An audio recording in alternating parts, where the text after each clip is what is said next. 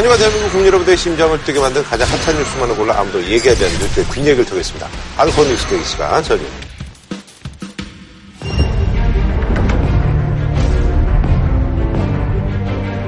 북남관계 개선은 당국만이 아니라 누구나가 바라는 첨예 관심사이며 온 민족이 힘을 합쳐 풀어나가야 할 중대사입니다.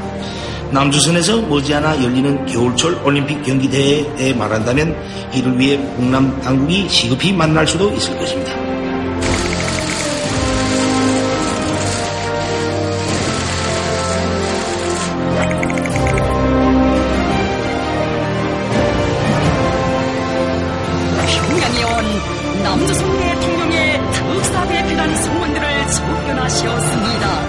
남과 북은 4월 말 판문점 평화의 집에서 제3차 남북 정상회담을 개최하기로 하였으며 President Trump appreciated the briefing and said he would meet Kim Jong-un by May. 내일 남북 정상회담이 열립니다. 전 세계 내 어떤 이목이 한반도 이제 집중이 되고 있는데요.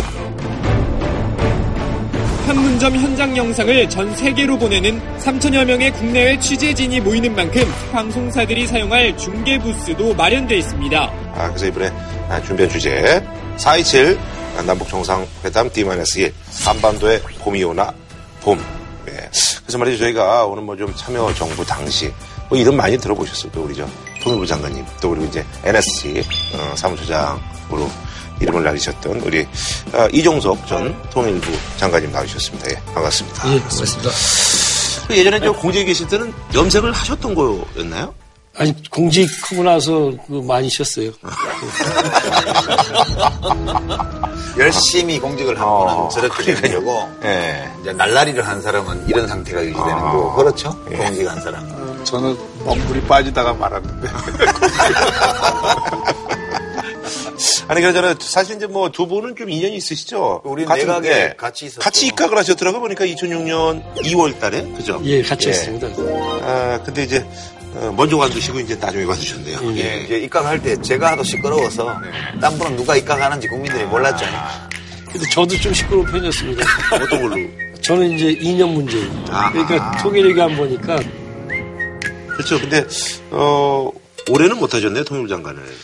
예, 그때 제가 10개월 정도 했습니다. 예, 북한 핵실험 발생하면서. 그러니까요. 막으려고 애를 썼지만 뭐 우리가 우리 힘으로 혼자 막을 수 있는 것도 아니고 음. 또 그래서 막질 못했는데 그 당시 저희들이 했던 정책이 포용 정책이죠 햇볕 정책 그래서 햇볕 정책의 실패라고 하면서 이제 야당이 그 당시 엄청난 공세를 했죠. 음. 네네. 예, 그래서 뭐 제 생각에는 포용 정책 실패가 아니라고 생각하고 예. 오히려 포용 정책을 하지 않아서 미국이 예. 그렇게 됐다고 생각했는데 네네네. 음. 하도 공- 공세가 강하니까 예, 그래서 물러났습니다. 아, 그때 좀 아쉬움이 있으신 거예요? 별로 아쉬움은 없습니다. 어차피 뭐 장관은 하루에도 장관이고, 예, 10년을 해도 장관인데, 뭐. 자기 소식껏 하다가 아, 예, 나오는 예. 게 중요한 거죠. 알겠습니다. 자, 이제 남북정상회담 저희가 이제 뭐 이따가 뭐 많은 것들을 이제 짚도록 할 텐데요.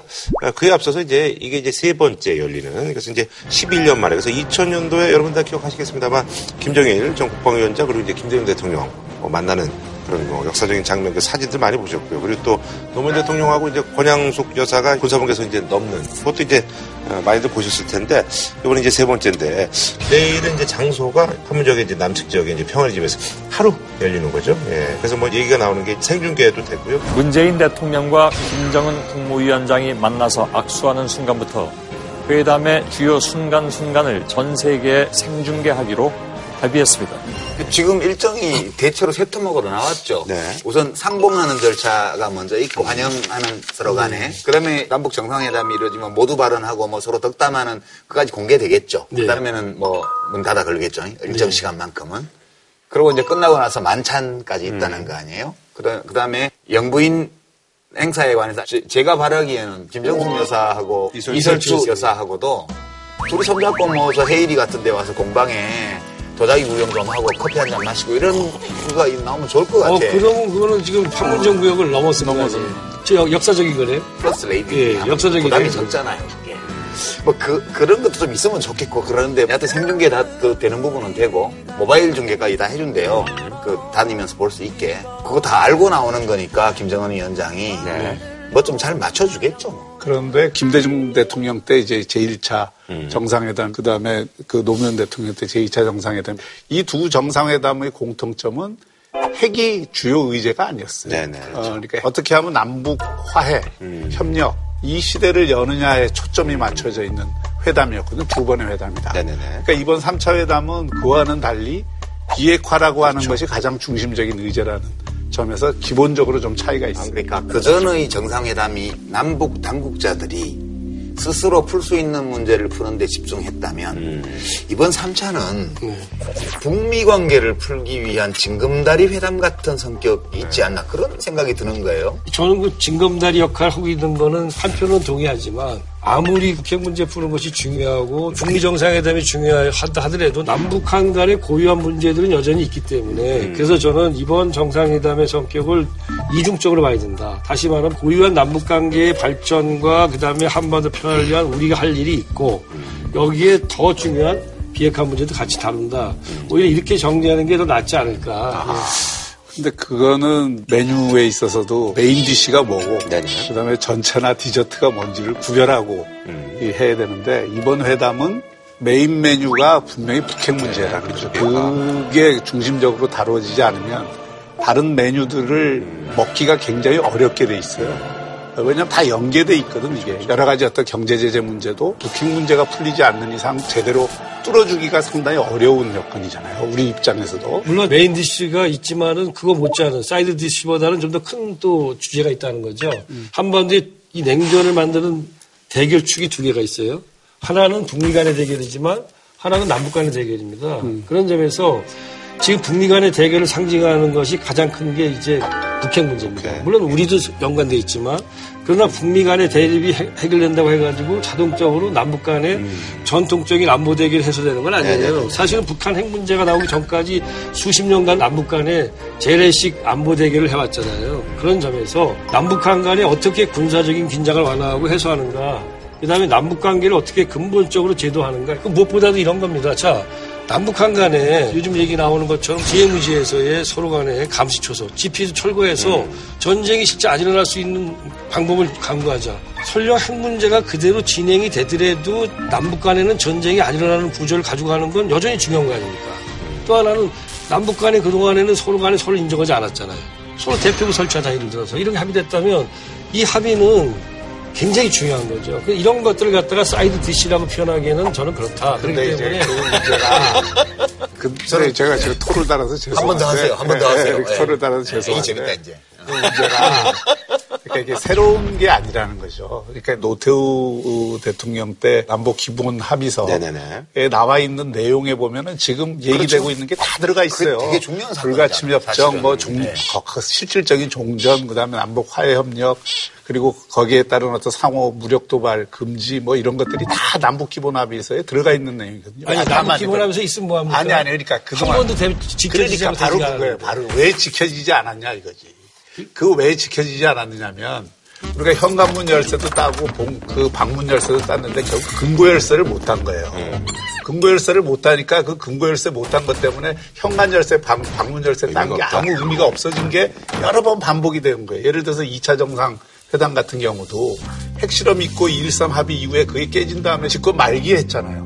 그14 공동선언에서 한반도 비핵화에 대해서 공동 노력한다는 게 큰 조항도 아니고 아주 부수적인 표현으로 그냥 하나 들어가 있을 뿐이고 잔뜩 다른 그 교류 협력과 경제 협력에 관한 그걸 전부 만들어 놨다고요. 그게 실효성이 없는 거예요. 그러니까 그렇게 했을 때. 다음 대통령이 하나도 안 했으니까 실효성이 없어. 그거는 그렇게 솔직히 말해서 그렇게 핑계를 대는 핑계가 아니고 팩트죠. 집권 말기에 그것도 타당성 검토가 충분히 되지 않은 상태에서 중심적인 문제를 다루지 않은 그런 합의를 그냥 다음 정부에 넘겨버린 평을 하자면 그렇게 돼버린다 이거예요. 그러니까 제가 그거를 지금 평가하자는 게 아니고 이번 그 3차 정상회담에도 다른 여러 가지 예, 예. 합의들을 같이 해도 좋은데 이 문제에 대해서 네, 어떤 네. 메시지를 끌어내느냐가 핵심적인 사안이다. 예. 뭘것 같아요, 그게. 북한 핵 문제에 관해서 남북 정상이 어떤 합의 사항을 만든다면 어떤 문구로 표현할까요? 아니 뭐 내일이면은 알 수 있는 건데. 아, 그래도 미리 찍어보는 재미가 예측하기 있잖아요. 재미가 아유, 이미 좀 정보가 있으실까요? 아유 또그 어떻게 그런 걸 찍어서 얘기할 수 있겠습니까? 저도 그건 모르죠. 다만 예상만 해본다면 예. 다만 그런 거겠죠. 어차피 그 이 비핵화 문제는 문재인 대통령께서 아무리 김정은 위원장하고 많은 얘기를 해도 그거는 결국은 발표는 북미 타결에서 되는 거지 남북 정상회담에서 되는 건 아니란 말이죠. 그러다 보니까 남북 정상회담에서 나올 수 있는 북핵 문제 관련된 합의라는 거는 비핵화가 필요하고 또 그것을 위해서 공동으로 노력한다라는 어떤 뭐. 의지를 밝히는 거라든가 이런 건 가능할지 모르지만 네네네. 아주 구체적인 조치가 나오는 거는 쉽지 않다라고 생각하죠. 거기까지는 바라지 않죠. 아니 근데 이제 그 메시지의 수준이 중요한 건데 우리가 확인하려고 하는 게 김정은의 궁극적인 입장이 뭐냐 이런 거를 계속 지금 우리도 궁금하지만 미국에서도 이 문제에 대한 해석이 분분한 거 아니에요. 그러니까 그 트럼프의 입장은 이런 거거든요. 어 이거 남북 정상회담 좋아 한번 해봐. 해보고 거기서 북한이 완전한 비핵화 의지를 분명하게 좀 천명했으면 좋겠다. 그것을 저는 트럼프 대통령이나 미국은 기다리고 아니, 있다고 그런데 박 교수님 왜 북한이 완전한 비핵화 의지를 천명하겠어요? 아니 그거는 지금 북한이 트럼프 대통령하고 지금 단판을 짓는 거잖아요. 나는 핵 가지고 있어. 군사적 위협을 해소하고 최저 안전 보장을 해주는 요거를 네가 어떻게 해줄 거야? 네가 이걸 해주면 나는 핵 포기해. 안 해주면 나는 핵 가질 거야. 이렇게 얘기하는데 왜 우리 문재인 대통령하고 나 비핵화하겠다 이렇게 얘기를 아니? 그건 얘기가 지금 아니죠. 순서가 좀 틀리는데 아니 지금 그건 이제 문재인 대통령이 지금 북미 정상회담에서 타결될 내용이고 네네. 아니 뭐 언어로 나오는 거 공식 성명 그런 거지 아니 그걸 갖다가 어떻게 남북 정상회담에서 받을 수가 있어요? 아니 그 말씀은 조금 어폐가 있는 게 마음을 거기서 팔아야 된다는 얘기죠. 아 그렇죠. 아, 거기서 아니 아니. 그거는 네. 지금 문재인 대통령이 중재자 역할을 자임하면서 미국에 전한 메시지가 그거 아니에요. 북한이 과거의 그런 어떤 어정쩡한 비핵화 의지가 아니라 근본적인 비핵화 의지를 갖고 있다는 아, 것을. 전달을 계속 예. 한거 아니에요. 그 비핵화 의지랑 네. 미국이 북한에게 해줘야 될 조건이 있는 비핵화 의지지 북한이 그냥 나 손들고 나오겠게 그런 건 아니죠. 아니, 물론이죠. 그거는 미북 간에 그거에 대한 조건은 따지지만 추상적인 원칙으로서는 천명할 수 있어야 되는 그 거죠. 얘기는 네. 남북 정상회담이 북미 정상회담을 잘 되게 하는데 이 형식은 다 여러 가지가 있는 그렇죠. 거예요. 다시 말해서 우리가 북미 정상회담에서의 완전한 대타결이 100이라고 본다면은 뭐 남북 정상회담에서 한 6, 70까지 합의를 보고 나머지를 갖다가 북미 정상회담에서 합의할 수도 있지만 지금 트럼프 대통령 자기가 모든 공을 다 차지하고 싶어하는 트럼프 대통령이나 김정은 위원장의 저 체제 스타일로 봤을 때는 그게 아니고 그 모든 것을 갖다가 1에서 100까지를 갖다가 전부 다 북미 정상회담에서 타결을 봐야 되는 거예요. 그러면 남북 정상회담에서는 발표할 수가 없어요. 그건 당연히. 다 할 수는 없죠. 그러니까 이런 얘기입니다. 남북 정상회담의 성공 여부는 4월 27일에 가려지는 게 아니에요. 그거는 북미 정상회담의 결과에서 가려지는 거죠. 그렇죠. 런 가능성이 있기 때문에 남북 정상회담을 보고 요시 한번 보자. 너 아 보니까 뭐 요것밖에 합의가 안 됐어. 북, 그 북핵 합의에 대해서 이거는 이- 좀 곤란하다. 그러니까 지금까지 왔다 갔다 남북 간에 한 거 북한하고 미국 사이에 왔다 갔다 한 거는 가계약금 정도가 왔다 갔다 한 네. 거고요. 그다음에 남북 정상회담이 계약금 정도 내는 거라고 보고요. 네. 그다음에 그 북미 정상회담이 중도금쯤 되고 그 뒤에 이제 평화협정을 체결하고 북미 수교를 하고 이때가 잔금 치르는 시간인데 지금은 가계약금 치르고 계약금 내는 과정에 있는 거니까 네. 지금 완, 완전하게 계약이 성사 안 되더라도 네. 그거에 대해서 폄훼할 필요는 없다. 아, 그렇죠. 네, 네. 네. 예. 자꾸 이게 그 폄훼하려고 하는 것이 아니고 뭘 일부러 뭘 폄훼를 하겠어요. 이걸 통해서 실제로 하잖아. 요새 엄청 위장 쇼부터 시작해가지고 뭐 폄훼 엄청 하고 있잖아요 지금. 그러니까 저는 오히려 보수 쪽에서 지금 남북 정상회담에 대해서 그런 식의 문제 제기를 하고 이런 게 별로 나쁘다고 생각하지 않아요. 문재인 대통령한테도 별로 나쁘다고 생각되지 않는다고. 그러니까 이게 역할이라는 게 있는 거예요. 내부에 뭐 전부 문재인 대통령 그 하는 거에 대해서 박수 쳐주는 역할만 있는 게 아니고 신중하게 돌다리도 건너가야 될 부분들이 있고 이런 부분에 대해서 이번엔 합의를 해와야 된다 그러고 계속 이쪽에 내부 압력을 넣는 게 북한에 대해서는 협상력도 높이는 거지. 아 그러니까 자유한국당 자유한국당 얘기를 자꾸 하지 마. 자유한국당이 욕먹을 각오를 하고 나라를 위해서 그렇게 해주는 거구나. 이거는 그렇게 비아냥되면은 예, 그- 비아냥이 아니고. 비아냥이지. 그게 그렇게. 비아냥되면은. 보수 전체가 생각하는 남북 관계나 지금 문제에 대한 시각을 완전히 그야말로 폄훼하는 거지. 그게. 아, 근데 있잖아요. 좀 궁금한 게 있는데, 이제 주변에서 이제 많이 물어보는데, 이렇게 이제 뭐, 회담도 하고 이렇게 되는데, 이게 만약에 정권이, 예전에 이제 뭐 박근혜 정권이라든지 이명박 정권이라도 이런 것들이 그래도 뭐 약간의 차이는 있지만 가능했을까라는 거에 대해서 많이 물어보시더라고요. 그때는 왜 안 됐을까 이런 거. 네, 아니, 그러니까 그 예를 들면 이제 정권이 이제 문재인 정권이 아니라 뭐 박근혜 대통령이 이제 정상적으로 임기가 끝나고 또 자유한국당에서 이제 정권을 잡고 예를 들면 홍준표 대표라든지 이런 분들이 정권을 잡았으면 이런 그 회담 국면이 조성이 됐을까 하는 그런 질문들 하시는 분들이 꽤 있어요. 음, 저는 이 그 남북 관계의 역사를 쭉 볼 때 우리가 진보 정부는 포용 정책을 쓰고 이 보수 정부는 제재 정책을 써서 이게 누가 옳으니 이런 논쟁이 사실 조금 의미 없을 때가 많아요. 그러니까 지금도 포용 정책이 잘 됐냐 잘못됐냐 또는 제재 정책이 잘 됐냐 잘못됐냐 이런 식으로 이분법적으로 논의하는 건 저는 맞지 않다고 보고 맞아요. 보수 정부에서 네. 그 대북 포용 정책을 썼던 정부가 없지 않죠.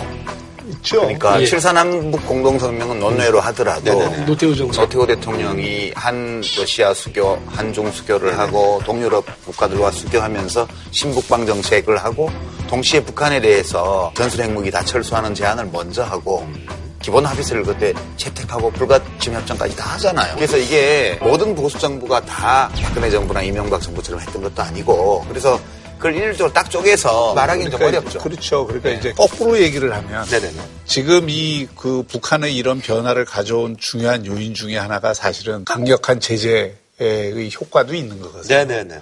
그러니까 이게 남북 관계라는 게 그 흐름에 따라서 유화적인 국면도 있고 경직된 국면도 있고 이렇게 된 건데 에, 실제로 이명박 정부에서도 남북 정상회담을 물밑에서 준비를 했잖아요. 네네네. 당시에 네. 제가 알고 있기로도 그제 아쉽게 생각하는 거는 그 당시에 이명박 정부나 박근혜 정부도 똑같이 비핵화 문제만 해결이 되면 전폭적으로 남북 관계를 이 확대하는 정책은 똑같이 쓰- 가지고 있었어요. 문제는 금강산 피살 사건이나 천안함 이런 게 터지면서 이게 막혀버린 거죠. 그리고 또 북한이 계속 핵실험하고 그 뒤로. 저는 이렇게 생각합니다. 그 부분은 네네. 그런 질문 주변에서 많이 아, 받으시죠? 예, 그리고 그거 굉장히 중요한 질문이라고 생각을 해요. 저도 그렇게 생각해요. 네, 왜냐하면 사실 이유가 있거든요. 이유가 있는데 이 남북 관계라는 거는 적대적인 상대방하고 이루어지는 관계이기 때문에 사실은 이른바 보수 정권이 남북 관계 개선하기는 더 유리해요.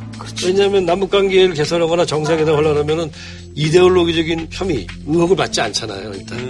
그러니까 이른바 지- 진보 정권은 어렵지. 왜냐면은 뭐 김대중 대통령이나 노무현 대통령이 남북 정상회담 하시려면 일단 이데올로기적인 혐의부터 들어가니까. 그런데 남북 관계 가지고 있는 특성이 뭐냐면 불안정성입니다. 남북 관계는 한 달에도 몇 번씩 그냥 그 up and down이 되는 거죠. 그러다 보니까 처음에 대통령이 되는 사람은 누구나 남북 관계 개선하고 싶어 하는데 이 남북 관계 개선과 화해 협력이 결국 우리 민족과 국가의 미래라고 철학을 갖지 않고 있는 이상은 합의 보러 갔다도 갑자기 도발이 일어나거나 북한에서 이러면은 확 뒤집히는 거죠. 여론이 확 뒤집히니까. 이렇게 부정적인 여론이 나왔을 때 그걸 뚫고 나갈 수 있는 힘이 있어야만 결국은 남북 정상회담이 이루어지고 남북 관계가 개선되는 거거든요. 북한과 적성 국가의 관계에서 우리가 상대의 선의를 이해할 수 있는 범위라는 게 한계가 있어요. 현실주의적인 관계라고요. 이게 대단히. 예를 들어서 상대가 화해와 협력 제스처 속에서 뒤에서 핵실험을 한다. 이 부분에 대해서 그거를 포용하는 것 자체를 철학이다. 이렇게 얘기를 하는 건 그 관점에 따라서 굉장히 다를 수가 있는 거예요. 네, 관점에 네, 따라 그. 관점에 따라서 굉장히 다를 네, 수가 네, 있는 거예요. 그러니까 우리가 어떤 국가 간의 관계에 있어서든 상대의 선의말을 믿고 우리가 행동할 수가 없습니다. 오케이, 맞아요. 네, 선의에 대해서 악의로 대응하는 데 대해서는 거기에 대한 응징을 하는 것도 국가의 대단히 중요한 전략이에요. 맞아요. 그러니까 이거를 놓치고 이게 무슨 상대가 무슨 짓을 하더라도 우리는 너희들을 포용하겠다 하고 그 끌어안는 것만이 대수가 아니고 근데 사실은 우리가 포용 조치를 쓴다고 북한을 갖다 다 뭘 해도 좋고 끌어안고 그런 거 아니거든요. 예를 들어서 14 남북 공동선언조차도 아까 그 한 조항밖에 안 나왔다고 말씀하셨지만 그 노무현 대통령이 김정일 위원장한테 물은 거 아니에요. 북핵 불능화에 대해서 지금 어떻게 되고 있습니까? 합의가. 그랬더니 김계관 그 북한의 육자담 대표를 그 정상회담 회담장에 불러다 놓고 그 브리핑을 받잖아요. 그렇듯이 당연히 가장 중요한 핵 문제나 이런 것들에 대해서 고민을 하고 그걸 풀기 위해서 우리가 철학을 가지고 나가는 거지 그 철학이라는 것이 뭘 어떻게 상대방에도 다 좋거니 옳거니 받아들이고 좋아 좋아 이렇게 한다는 거는 다르다는 뜻이죠. 그러니까 저는 박 교수님 말씀이 현실적으로 매우 타당하다고 생각해요. 그래서 전쟁이 많이 일어나는 거예요. 보통 give and take고 모든 국제관계가 그다음에 tit-for-tat이잖아요. 어? 상대방이 잘하면 나도 잘해주고 잘해주다가 제가 뒤통수 때리면 나도 응징을 하고 이게 국제관계 의 일반적인 룰이에요. 예, 그런 룰을 가지고 남북관계는 못 푼다는 거예요. 특수하기 때문에. 매우 특수한 국가 간 관계이고 우리 민족 내부의 문제여서 또 북한이 아주 비상식적인 체제를 그동안 가지고 있었던 나라이기 때문에 그 일반적으로 국제관계에서 통용되는 행동 원칙을 가지고는 북한하고 못 푼다는 거예요. 저는 이제 이명박 대통령이나 박근혜 대통령 왜 못 풀었냐 하면 바로 그런 상식을 지켰기 때문에. 그래서 남북관계는 사실은 비상한 결단과 그다음에 때로는 오해와 비난을 무릅쓰고라도 하지 않으면 안 되겠다는 그런 신념이 없는 지도자는 풀어나기 어려워요. 자, 또 하나만 더 얘기하면 지금 이게 끝난 게 아니라고요. 네, 그렇죠. 예. 끝난 게 아니기 때문에 마치 지금 빵빠레 울리고 막 분위기 띄우고 막 이거 자체가 지금 성과를 가져온 걸로 지금 착각하면 안 된다니까. 그렇지만 지금 이 주역이 문재인 대통령인데요. 니고시에이터. 협상가로 지금 등장해서 처음에 사람들이 많이 비아냥거렸지만 어쨌든 조수석에 김정은 위원장 태우고 뒷좌석에 지금 트럼프 대통령이 문 열었단 말이에요. 타려고. 그리고 이제 뭐 아베 총리도 왜 안 태워주냐 그러고 뭐 중국도 슬그머니 반대쪽 문 열고 지금 올라타는 기세인데 문 대통령이 이 회담을 추진하는 과정을 보면요. 무지무지하게 신중해요. 문 대통령이 회담 결과를 낙관하거나 뭐 지금까지 진행된 을 자랑하거나 이런 적이 없어요. 그러니까 유리 그릇 다루듯 한다. 살얼음 위에 걷듯 한다. 매우 조심스러운 자세로 회담에 임해왔고요. 문 대통령도 불안하거든. 외교가에 실패한 정상회담은 없다 그러잖아요. 정상회담 자체는 모양은 다 만들고 그런 대로 성공적으로 끝날이라고 봅니다. 중요한 거는 알맹이거든요, 알맹이. 그리고 저는 뭐 기대도 많이 갖고 있습니다. 실제로 지금 진행되고 있는 거 보면 북한이 정말 그런 실질적인 변화를 가져올 가능성도 있겠다는 데 대해서 저는 50%의 가능성을 두고 있어요. 51만 올려주시죠. 이번에 보고, 사이트 보고 그 결정을 할 텐데, 이번에 뭐 그 킹게리 핵실험장 폐기하고 이런 게 일단 불꽃놀이는 해준 거예요. 그 회담을 앞두고 불꽃을 터트려서 우리가 이런 정도의 생각을 갖고 있다는 거를 이렇게 맛을 보여준 거 아니에요? 그건 트럼프 대통령에 보이는 사인이에요. 네, 그러니까 이게. 일단 불꽃놀이 치고는 꽤 비싼. 사실은 뭐 우리가 실제 협상을 해본 사람들 입장에서 보면은 이런 거는 1년, 2년 협상을 하고 뭐 북한한테 수백만 톤 쌀을 준다고 해서 해결되시는 거 아닙니다, 사실은. 과거 그렇잖아요. 과거 예를 보면. 그, 근데 그걸 갖다 김정은이 능동적으로 먼저 지 살점 떼내듯이 떼내고 시작하고 있어요. 그러다 보니까 이거는 불꽃놀이 치고는 꽤 비싸고, 예, 그런 불꽃놀이를 보셔도 될것 같습니다. 지난주에 사실은 그 포털에 종전이라고 해서 사실 우리가 그 휴전선이잖아요. 문재인 대통령은 남북 정상회담에서 한국 전쟁의 종료를 선언하겠다고 밝혔습니다. 65년 동안 끌어온 정전 체제를 끝내고 종전 선언을 거쳐 평화협정의 체결로 나아가야 합니다. 지금 요즘 저는 굉장히 감회가 좀 그런 게 예전에 정전협정 폐기하고 평화협정 체결하자 그러면 빨갱이, 종북, 네. 친북 막 이랬단 말이에요. 예. 근데 지금 북미 정상회담 의제잖아요, 그게. 네. 저는 막 아니, 똑같은 생각이 이런 일이 막 그런 생각이 들더라고요. 나도 깜짝 놀란 게 얼마 전에 그 여론조사 한 거 보니까 우리 국민들 중에서 평화협정을 지지하는 분들이 80% 여론조사. 야 옛날에는 우리 빨갱이라고 했잖아. 빨갱이라고. 아니 무슨 뭐 전쟁이 중단됐지만 아직까지는 종식된 게 아니기 때문에 이거 종식하자 하는 게 평화협정이거든요. 그 얘기만 하면 빨갱이를 몰았잖아요. 그런데 평화협정에 대해서 그동안 문제 제기가 됐던 거는 주한미군 철수나 한미동맹 해체를 전제로 한 평화협정에 대해서 반대 여론이 대단히 높았던 거죠. 근데 만약에 이번에 단서가. 음. 북한의 핵무기가 완전히 폐기되고 그 안에서 정전협정이 정말 종전체제로 가면서 평화협정이 된다 그러면은 그거는 반대할 이유가 없는 박 교수님 말씀하시는 거가 부분적으로 맞아요. 북한의 과거 주장이 그랬거든요. 근데 한국 쪽에서 이 평화협정을 얘기했던 이런 사람들은 그게 아니고 북한은 주한미군 철수에 대해서는 북미 수교가 되면은 그건 얘기하지 않는다는 건 이미 오래전부터 내려온 얘기고 그건 아마 앞으로 확인이 될 겁니다. 그 김정일 위원장도 얘기한 예, 거예요. 아니 그리고 뭐 이번에도 마찬가지죠. 이제 그래도 평화협정이 중요하다. 정전 체제는 안 되겠다는 생각들이 국민들의 그만큼의 그 절대 압도적이라는 거는 정말 다행스럽다. 격세지감을 느끼시면서 진짜. 세월이 예. 흐르면서 그동안 이제 머리도 많이 쉬시고 예, 사실 이제 이렇게 되신 거잖아요. 예. 예. 그럼 트럼프 대통령이 이랬을 것 같아. 어, 이거 뭐, 복잡하게 무슨 협정 얘기하는데 뭐야, 그거? 그랬더니, 아, 그게요. 전쟁이 끝난 게 아니고요. 정전협정을 하고 고위급에서 만나가지고 후속 공부를 하기로 했는데 그게 안 돼가지고요. 지금 뭐 65년 동안 그냥 왔어요. 그럼 거기 전쟁 안 끝났단 말이야, 한반도에 지금? 네, 안 끝났는데. 아, 전임자들 다 뭐 한 거야 도대체 전쟁도 안 끝내고 끝내면 해가 없앤데? 끝내줘 그거 그거 못 해줄 거뭐 있어 이렇게 간 거 아니에요? 아, 뭐 그럴 수도 있습니다. 뭐잘 모르겠지만. 근데 이제 그 종전 선언을 하는 것도 한국 정부하고 북한 정부가 할 수 있느냐. 아니지. 그건 아니거든요. 그쵸, 그쵸. 법적으로 예. 보면 그 당시에 분명히 정전협정을 맺었던 당사자들이 미국, 중국, 그렇죠. 북한이거든요. 그러면 뭐 그 나라들이 합의를 해서 하는 거고. 그러니까 어쨌든 이제 미국과 중국이 네. 지지한다고 그랬으니까. 그러니까 예. 우리는 그 남북 간에는 상징적으로 선언할 수는 있겠죠. 예, 그러니까 네.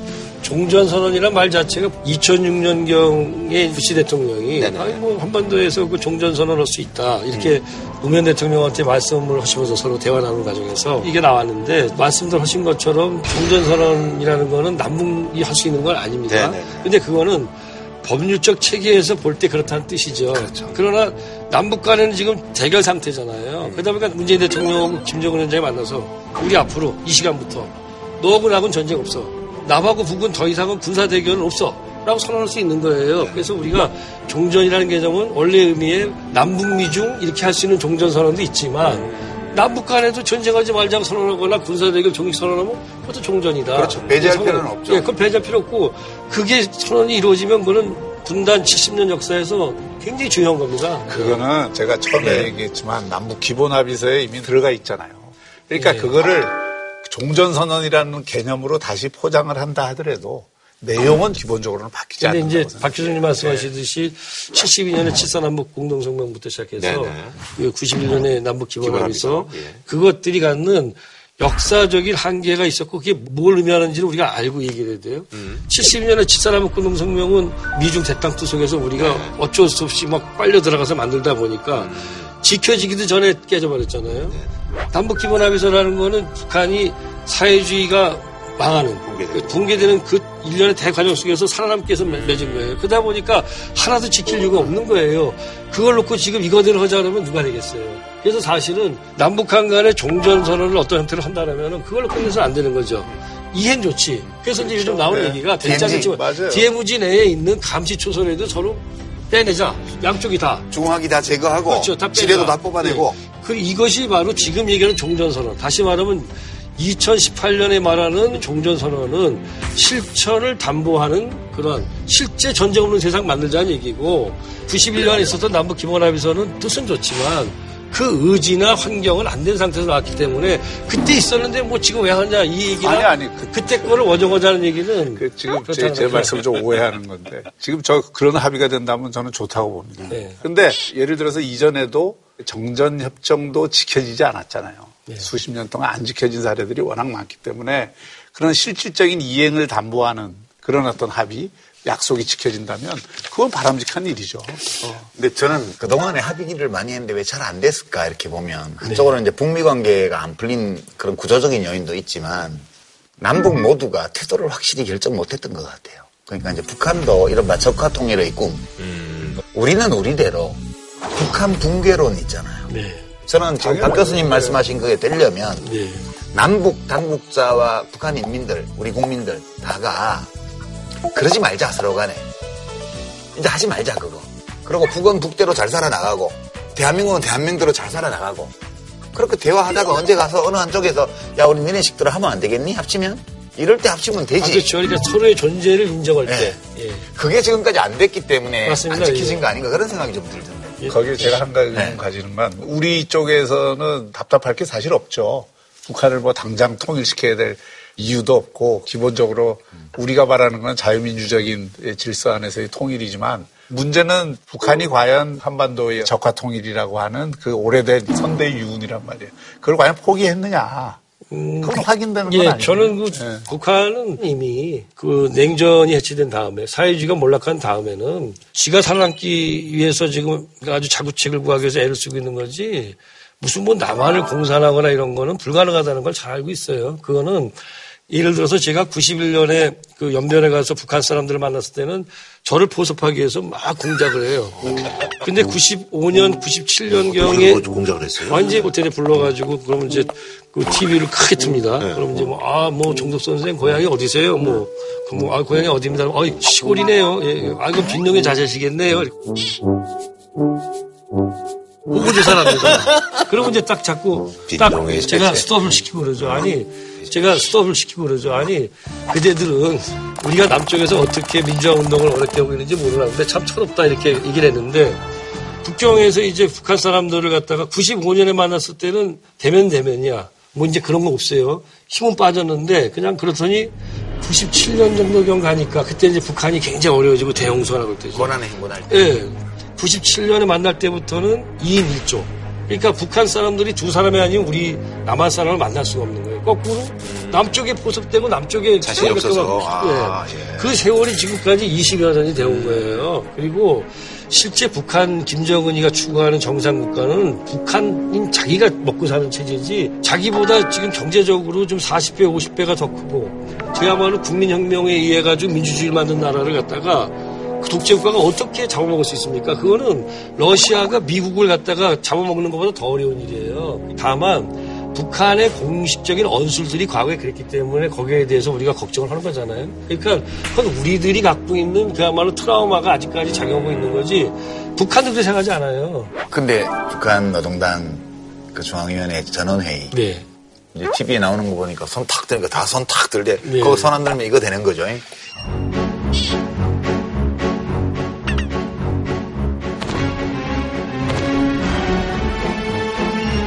근데 거기서 핵 경제 병진 노선 네. 그 지금까지 해왔던 예, 핵경제를 그거를 파기하고 사회주의 경제 건설이라는 모토로 네. 경제에 집중하는 쪽으로 바꾸는 의사결정을 했다고 뉴스에 다 나오더라고요. 네. 김정은 위원장이 왜 저러지? 핵의 전면적인 포기를 포함해서 한반도 정세를 완전히 바꿀 의사를 굳혔다면 동기가 뭐지? 그 동기와 관련해서 네. 우리 이정수 장관님 어떻게 보세요?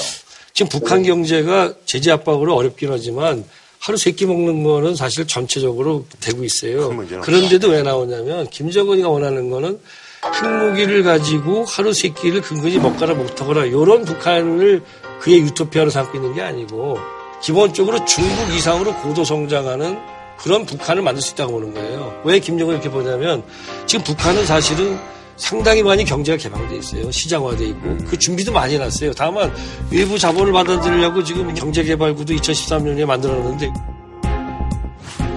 안 되죠 제재 때문에 이런 상태인데 김정은 입장에서는 이런 것만 풀리면 된다고 보는 거죠. 왜냐하면 북한은 세계에서 정말 그 몇지 안 가는 그러한 산업 노동력을 갖고 있어요. 아주 우수한 산업 노동력. 뭐 이미 개성공단에서 우리 봤지 않습니까? 세계에서 가장 낮은 문맹률, 우리와 같은 그런 우수한 근면성 이런 거 갖고 있어요. 사실은 우리 기업 입장에서 보면 제가 이런 말씀 뭐 하지만 노동조합 없는 대한민국 노동력이 북한 노동력이에요. 그러니까 그만큼 엄청 큰 거예요. 삼성인데. 아니, 생각을 해보세요. 아니, 그러니까 아무튼 내가 그러죠. 기업 입장에서. 그 다음에 저개발 국가라는 데는 저개발 단계에 있기 때문에 고급의 기술을 갖고 있지 못하잖아요. 근데 북한은 핵무기라든가 ICBM 말고도 수만 명의 최첨단 IT 기술력을 갖고 있잖아요. 거기다가 최근에도 뭐 평양에 갔다 온 분들이 평양에 있는 그 기업품, 과자 이런 거 사왔어요. 근데 북한의 기업품들이 상당 부분이 괜찮다는 거예요. 다시 말하면 경국 기술 수준도 어느 정도 되는 거죠. 거기다가 뭐 아시는 것처럼 지하 자원은 무궁무진합니다. 또 중국이 얘기하는 일대일로와 우리가 말하는 신국방 정책이 가면은 물류의 어떤 중심지가 되는 거예요, 거기가. 그러다 보니까 외부의 자본과 기술만 들어온다면 김정은은 이러한 경제적 자원들을 갖다가 활용한다면 보석성장 가능할 것이다. 그럼 근데, 자기 권력에 지장이 없다. 근데 보석성장을 했을 때 그동안의 자유주의 이론가들이 말했던 건 뭐냐면 권위주의 국가에서는 이런 음. 보석성장을 하게 되면 체제에 대해서 문제 삼는다. 이게 고민이 된 거잖아요. 근데 중국 공산당이 지난 수십 년간의 고속성장 속에서도 중국 공산당 통치가 약화됐다는 근거가 없잖아요. 그래서 바로 중국식 개혁 개방에 자신감을 갖는 게 아닌가 이런 생각을 하는 거죠. 동기면에서. 저는 예. 북한의 무한한 경제적 잠재력 네네. 이건 뭐 전적으로 동의하고 우리한테도 블루오션이 될 네네네. 겁니다. 앞으로. 다만 이제 체제 유지와 관련해서는 중국이나 베트남하고는 좀 다른 점이 있어요. 음. 그러니까 중국 공산당이나 베트남 공산당은 이미 그 개혁 개방을 하면서 그 등소평 때부터 집단 지도 체제를 유지하고 이 당을 훨씬 더 탄력적으로 만들면서 이걸 그 운영을 해왔어요. 근데 지금 제일 문제가 결국은 북한이 지금까지 유지했던 건 수령론 아니에요, 수령론. 전일적인 이데올로기적 지배 체제인데 그 사회 개방의 압력을 어떻게 흡수할 수 있느냐 하는 거는 그렇게 중국하고 바로 이렇게 연결할 수 있는 문제는 저는 아니라고 보고. 음. 북한에서 이거 모니터링 하면 회담이 부정적인 영향을 줄 것 같아요. 박 교수님 같은 거는 의견이 중요하다고 봐요. 저, 저 역시 그러니까 북한같이 이론주의적인 사회에서 당원주의 요소가 들어갔을 때 문제가 될 거라는 생각을 많이 해왔고 그런데 결국은 중동이나 중앙아시아에도 세습 1인 권력 국가들이 굉장히 많습니다. 그래서 그 권력을 어떻게 유지하는가 하는 노하우도 많이 지금 개발돼 있어요. 거기다가 북한 같은 경우도 김정은 체제에서 아마 계속 조금씩 다원성을 높여주거나 민주주의 영역을 높여줄 텐데 북한의 김정은은 지금 할아버지나 아버지한테 불렀던 것처럼 극존칭을 쓰는 것도 굉장히 좀 이제 꺼려하는 것 같아요. 보면 뭐 경의하는 정도로 쓰고 어떨 때는 그냥 조선노동당 위원장 동지 이렇게 표현하는데 최근에 제떨이도 치웠다고 담배도 안 그래서 아마 제 생각에는 다만 여기서 중요했던 것이 현재의 자기 권력. 내가 정권이 공부하냐는 문제인데 군 장악이 제일 큰 문제였을 텐데 군 장악에 대해서 아마 이미 상황이 끝난 거 아닌가. 뭐 별을 뭐 수십 개씩 뗐다 붙였다 한다는 별을 띄고 붙일 수 있다는 것은 보통 능력이 아닙니다. 그건 사실은. 근데 그 NSG 계셔보셨으니까 네. 좀 밝으실 것 같은데 폼페이오 국무장관 지명자가 네. CIA 국장 하다가 이제 갔잖아요. 네. 근데 오늘 뉴스를 보니까 트럼프 미 대통령은 폼페이오 지명자가 김정은 북한 국무위원장을 북한에서 직접 만났다고 했습니다. 로이터 통신은 폼페이오 방북은 서훈 국정원장과 김영철 북한 통일전선부장이 주선해 이뤄진 것이라고 전했습니다. 한국 국정원 관계자들의 정보를 토대로 해서 네. 김정은 위원장을 세 번, 네 번 만나고 왔다는 거예요. 네. 이번 정상회담은 국무부 외교부 라인이 움직인 게 아니고 우리 국정원, CIA 그리고 북한의 통전부 이렇게 정보기관들이 움직여서 만들어가는 과정이라 다른 때보다는 성사 가능성이 좀 높다 네. 그런 얘기를 했었는데 그게 어떤 의미예요? 그러니까 폼페이오 국무장관 지명자에 대해서 관심을 두고 볼 필요가 있습니다. 왜냐하면은 저도 이게 추정입니다. 추정이지만 작년 11월 말에 북한에서 화성 15형 이제 ICBM 그 발사 하고 나서 금방 한 게 뭐냐면 국가 핵무력 완성. 우리 이제 핵무력 완성했다. 그 당시 이제 여러 정통한 전문가들 말은 북한이 뭐 대기권 진입 기술이나 이런 것들을 완성을 내면 두세 번은 더 시험을 해야 되는 거 아니냐. 근데 완성을 선언했어요. 그래서 이상하다. 그럴 때 이제 우리 쪽의 정보 판단은 아, 이게 북한이 지금 이제 핵무력을 완성했다라는 자기 체면의 자신감을 가지고 좋아, 그럼 이거 갖고 미국과 한번 딜해보자. 찍겠다. 음. 이런 생각을 하는 거 아닌가라고 판단했어요. 그래가지고 우리 쪽에서는 이제 미국 쪽에다 야 이거 아무래도 내년에는 나올 것 같다.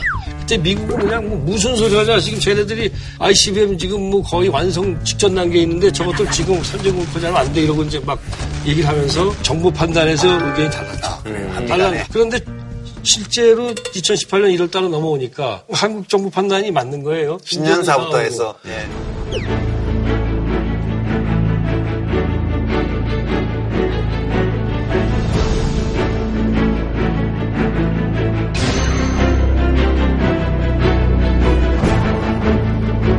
그 다음에 평창올림픽에 가가지고 김여정하고 펜스 부통령하고 만나게 하는 거.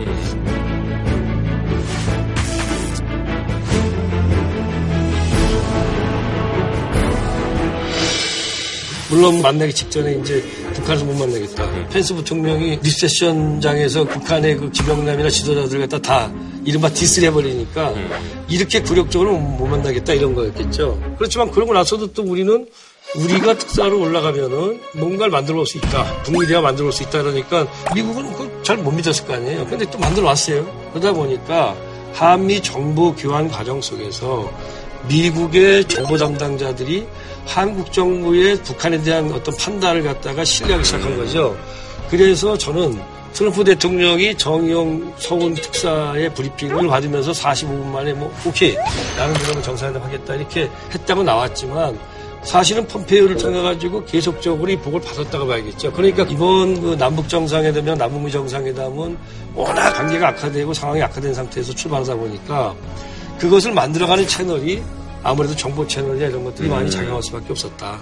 폼페이오가 어쨌든 북한에 들어가서 김정은 위원장을 서너 번 만났다는 것은 굉장히 긍정적인 신호죠. 그렇죠. 아, 네. 미시아이 국장이 직접 국가 이 지도자를 만났다는 것은 상당 부분의 이 합의를 전제로 하지 않고서는 그게 만나기 어렵거든요. 그래서 미국 입장에서는 북미 정상회담을 위해서 북한의 태도 변에 대한 어떤 긍정적인 신호를 얻은 것 아닌가. 그러나 미국의 입장에서도 이번에 그 가드너 동아 대소위원장이 그 얘기를 했지만은 한 번 속을 때는 속인 사람이 잘못이지만 두 번 속으면은 속은 사람이 잘못이다 이 얘기를 하잖아요. 그러니까 미국의 입장에서도 이게 과거의 경험들이 있기 때문에 정말 이그 근본적인 변화를 이끌어낼 수 있는 거에 대한 계속 돌다리를 두드리는 작업을 할 거예요. 네. 그 지금 트럼프 대통령이 사실은 외로운 늑대형의 리더인데 그래서 소속이 공화당이잖아요. 네. 근데 과거에 보면 공화당 정부가 들었을 때마다 부시 대통령 때 특히 되게 안 좋았잖아요. 북미 관계가. 그 트럼프 대통령 공화당의 주류와는 좀 비껴나 있어서 그런가요? 지금 그 NSG 하실 때는 그때가 부시 행정부 때잖아요. 네, 부시 똑같은 공-. 공화당 정부인데 어떤 리더십 스타일의 차이가 실제 국가 정책의 변화에 미치는 영향이 굉장히 크죠. 커요? 지금 대외 정책에서 트럼프 같은 경우는 비주류로서 자기가 들어오다 보니까 더욱더 이제 자기 판단에 많이 의존하고 또 이른바 뭐 흔히들 얘기하는 것처럼 top-down이죠. 위에서 결정하고 그 결정된 걸 밑에서 수행하는 방식. 그동안에 이제 외교 방식은 전형적인 것은 bottom-up. 밑에서부터 쭉 협상가들이 협상을 해서 합의하고 그걸 지켜가는 방식인데 그거와 반대 방식으로 간 건데 그건 또 한편으로 김정은 위원장 같은 경우는 북한은 유일체제니까 또 그게 원래 top-down이죠. top-down이고 탑다운 방식에 최적화되어 있는 두 사람이 만난 거잖아요. 그러다 보니까 우리가 생각하는 것보다 훨씬 더 우리 상상력을 넘는 결정들이 나오고 있는 거고 어쩌면 그것이 한반도에는 정말 그 어, 뜻하지 않은 행운. 물론 뭐 이 행운을 만든 사람은 문재인 대통령이 애를 써서 이 중간에 서가지고 일을 했습니다만은 그렇게 될 수도 있겠다는 생각이 듭니다. 한간에는 그런 사람들도 좀 있더라고요. 트럼프 대통령 되게 싫어했는데 당선 네. 되기 전부터 까방권을 부여하기로 했다고 연말까지 최소한 듣기 싫은 말이나 보기 싫은 행동을 하더라도 한반도 평화를 공고히 하는데 좀 잘 해주기만 하면 예. 욕안 하고 그냥 넘어가겠다는 사람도 많더라고요. 저도 좀 그래요. 요새. 내가 엄청 그냥 뭐 무시하고 막 이러시니까 트럼프가 대단한 전략가라고 얘기를 해도 하나도 안 믿더니 사람을 겪어봐야 돼요. 그러니까. 트럼프가 전략가라도 좋고 아니라도 좋은데 하여튼 트럼프는 우리한테 소중합니다.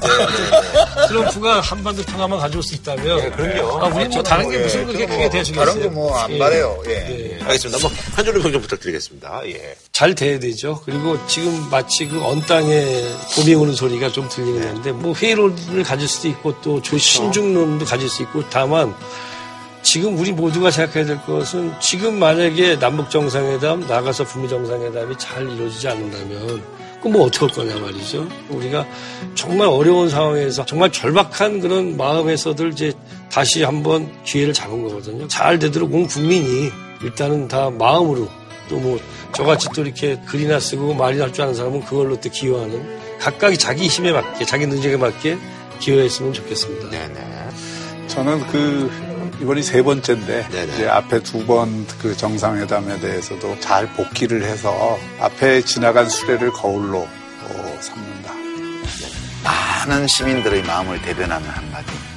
잘 돼야 할 텐데. 아, 오늘 나와주셔서 너무 감사합니다. 예.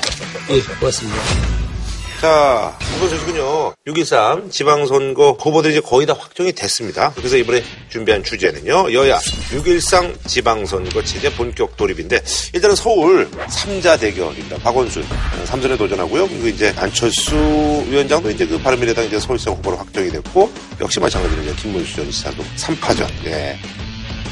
그리고 또 이제 안철수 전 의원 같은 경우는 이제 지난 대선 때 이제 그 MB 그 아바타론 사실 이제 저도 이제 그런 댓글 좀 보긴 봤거든요.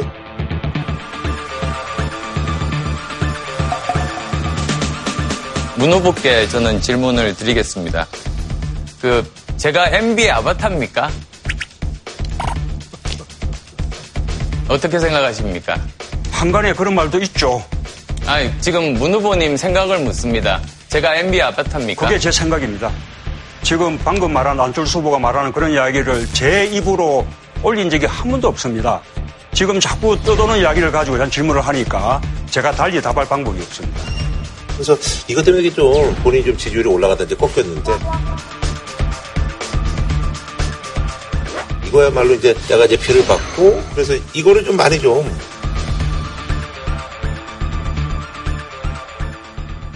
안철수 후보 입장에서는 그렇게 생각할 소지가 있는 것이 네네. 당시에 이 문재인 후보가 후보 결정된 다음에 이쪽 야권 후보가 지리멸렬할 때 그렇죠, 그렇죠. 안철수 후보가 거기에 중심으로 딱 올라섰던 적이 있어요. 네 맞아요. 잠시. 그래서 그때 어떤 여론조사에서는 문재인 후보를 앞서는 여론조사도 나온 적이 있어요. 그때 이제 이 MB의 아바트론을 비롯해갖고 안철수 후보에 대한 공격이 그 온라인상으로 집중적으로 네네네. 됐던 거죠. 물론 뭐 안철수 후보가 그 뒤에 지지율이 떨어지고 당선이 안 된 것은 꼭 그 이유만이라고 보기는 어렵지만 당사자 입장에서는 그게 굉장히 아쉬운 대목이었죠. 근데 이제 이 논란은 서울시장 후보로 나선 안철수 씨를 더 곤란하게 만드는 거예요. 스스로 이 문제를 또 제기하는 거는 제가 볼 때는 대선 후보 TV 토론 때 본인 입으로 제가 뭐 이명박 아바타입니까? 라고 문재인 후보에게 물어봤던 것과 마찬가지의 역효과를 낼 거예요. 근데 사실은 이 MB 아바타로는 2012년도부터 있었다고 안철수 씨 자신이 말을 했어요. 음. 문재인 후보한테 2012년도에 제가 들었던 말이라고.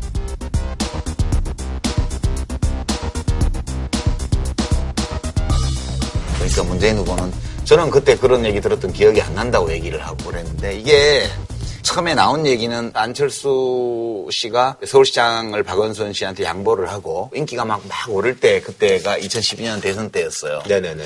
그럴 때 이제 안철수 안티 세력도 있었기 때문에 그렇죠. 이쪽에서 이명박 정부 때 국정과제위원회 같은 데 참여를 하고 음. 뭐 포스코 사회이사를 하고 이런 것들 때문에 친 MB다 이런 공격을 했거든요. 음. 근데 물론 안철수 씨 자신은 그전에 국민의 정부 때에도 국정과제위원회 참여를 했고 음. 그리고 자기는 과학자고 뭐 사업가니까 전문가로서 진보 보수를 가리지 않고 모든 정부에서 자기의 재능이나 자기의 경험이나 이런 것들을 국가 운영에 활용하기 위해서 참여 요청이 오면 늘 했다는 거에서 팩트예요, 그게. 근데 그건 다 없애버리고 이명박 정부 때 한 것만 딱 떼가지고 나를 MB 아바타로 몰아서 공격했다 이 얘기를 자기 입으로 2012년도부터 있었다고 얘기를 해요. 드루킹이 이런 댓글을 썼다 하더라도 이걸 이 사람이 만들어낸 게 아니고 그 전에 이미 많이 퍼져 있던 얘기들을 끌어모아서 또 이제 온라인상에 공격을 했던 거거든요. 근데 이제 지금 와서 마치 이것 때문에 자기가 대선에서 진 것 같은 뉘앙스를 풍기면서 이 얘기를 하는 거는 서울시장 후보로 나선 입장에서 또 마이너스예요. 제가 볼 때는. 저는 뭐 꼭 그렇게는 생각하지 않아요. 그러니까 그 안철수 후보 입장에서는 다운이 되는데 어퍼컷을 맞기도 하고 스트레이트를 맞기도 하고 훅을 맞기도 했는데 맞은 거마다 아픈 거예요. 그렇지. 그럼 그 훅을 맞아서 복부에 타격을 맞았으면 그 타격을 받은 것도 억울한 거죠. 그 억울한 거를 지금 표현하는 거고 일종의 댓글 부대가 조직적으로 자기를 음해하는 그런 활동을 했고 그게 선거에서 부정적인 영향을 받았다 하는 걸 호소를 하고 있는 것이니까 근데 그 호소가 이제 뭐 크게 이제 효과는 없을 것이다. 예, 나 같으면, 나 같으면 그 얘기 안 하고 남들 얘기하는 거 가만히 듣고 있을 거야. 음. 아, 그리고 이제 그, 김문수 전 지사도 이제 그 박시장에 대해서 이제 공격하네요. 처진한 좌파 실험을 위해서 하향 평준에 이제 7년 했으면 됐지. 이제 더는 안 된다라고 이제 포문을 여셨는데, 예. 글쎄요. 김문수 지사 입장에서는 상대를 낙인을 찍고 공격을 하는 거는 보수층을 결집하기 위해서 그 캠프에서 선택한 전략일 텐데 그 전략이 얼마나 실효성이 있느냐. 저는 조금 의문을 갖고 있어요. 그러니까 것 같아요, 예. 이미 김문수 지사를 찍을 보수층은 이미 결집돼 그렇죠, 있어요. 그렇죠. 예, 예. 말 안 해도. 그렇지, 결집돼 있어요. 그러니까 외연 확장도 중요하다. 네, 그러니까 새로운 이슈를 저는 들고 나와야 된다고 생각해요. 단순한 이념 논쟁으로 이걸 가게 되면 현재와 같은 구도에서는 유리할 게 없죠. 네. 이렇게 나오는 걸로 봐서는 이게 내 그럴 줄 알았어 이런 식의 표현이 언어마다 다 있더라고요. I knew it. 독일어는 it was this. 이렇게 딱내 그럴 줄 알았어. 딱 그게 해당되는 건데 이제 갑자기 경기지사 하다가 대구가 있다 갑자기 왔기 때문에 현실적인 목표가 제가 볼 때 2등이에요 2등. 1등을 하려면 외연을 확장해야 되는데 외연을 확장할 생각이 있으면 이렇게 안 해요.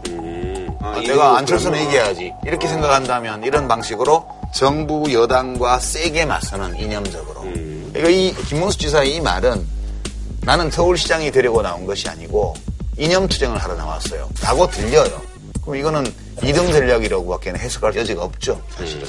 근데 이제 이제 선거를 앞두고 어떤 전략적인 목표, 그것이 보수 쪽을 새롭게 한번 재결집한다는 목표가 있을 수도 있잖아요. 근데 그게 목표라고 한다면 네네. 단일화 작업을 해야 되는 거죠. 음. 단일화 작업을 안 하고 지금 이대로 그냥 각자 2등 싸움 하는 거는 2등 한다고 누가 알아주나요?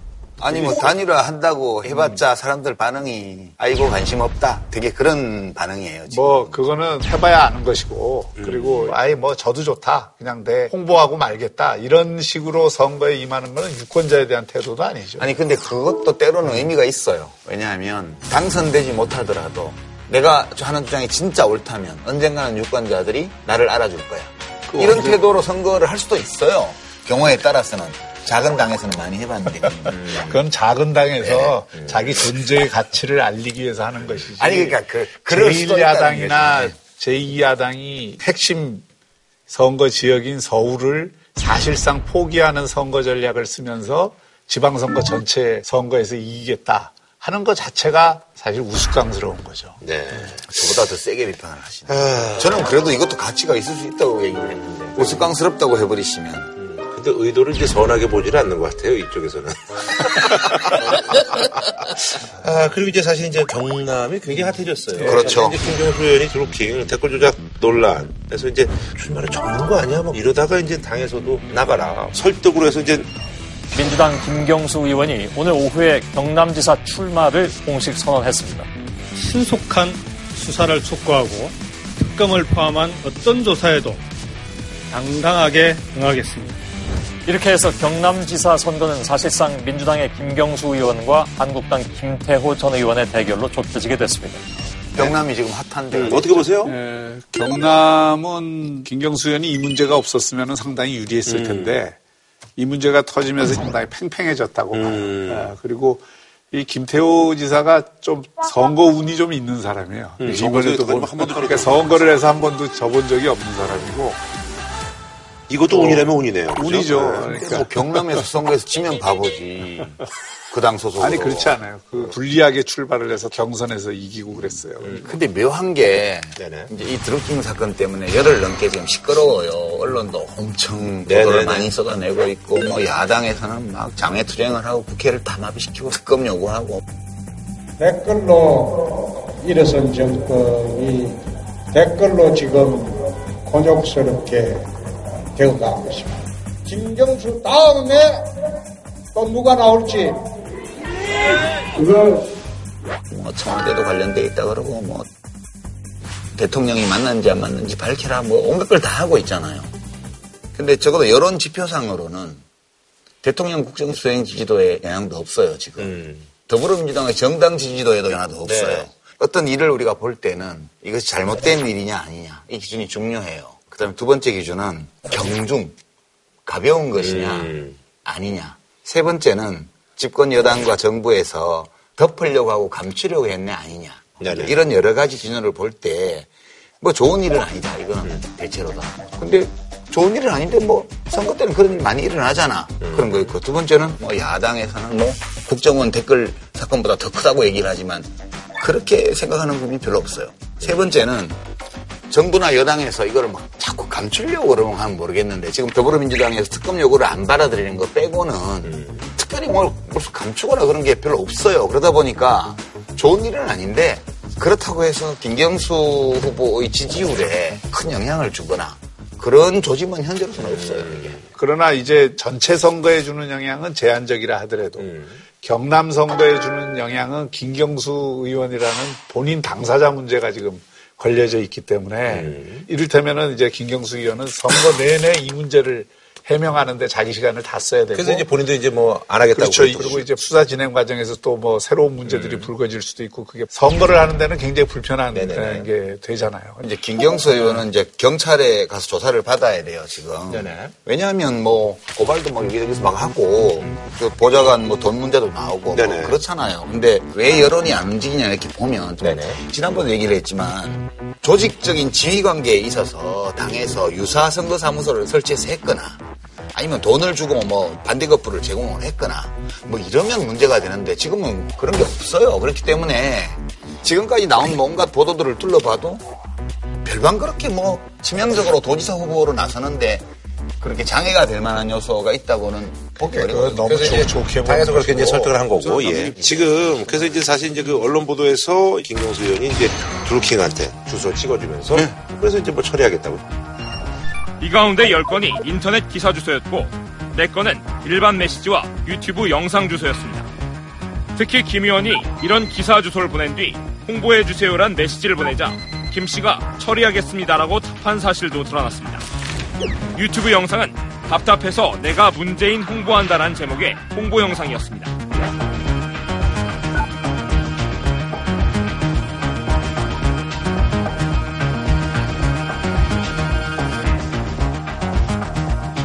김 의원과 김 씨가 지난해 1월부터 3월 사이 보안성이 강한 시그널이란 메신저로 대화를 나눈 사실도 확인됐습니다. 아, 이 얘기를 좀 하면 네. 정상적으로 유권자들이 하는 댓글 활동과 여론 조작이 뭐가 다르냐 이걸 분명히 해야 돼요. 정상적인 댓글은 네티즌이 자신의 생각을 개별적으로 자유롭게 그냥 개진을 하는 거예요. 이건 인정이 돼 있어요.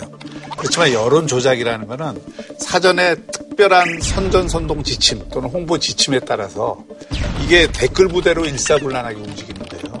그래갖고 그 댓글 부대들이 반기문도 낙마시키고 안철수도 낙마시키고 이런 식으로 조직적으로 움직인단 말이에요. 그리고 정상적인 댓글은 댓글 생태계를 별로 바꾸지 않아요. 그런데 여론 조작이 되는 댓글은 댓글 순서를 바꾸고 추천 수를 조작을 하고 배댓글 만들기를 위해서 움직인단 말이에요. 그러니까 선거법상에 사실은 그게 있는 거예요. 빈틈이.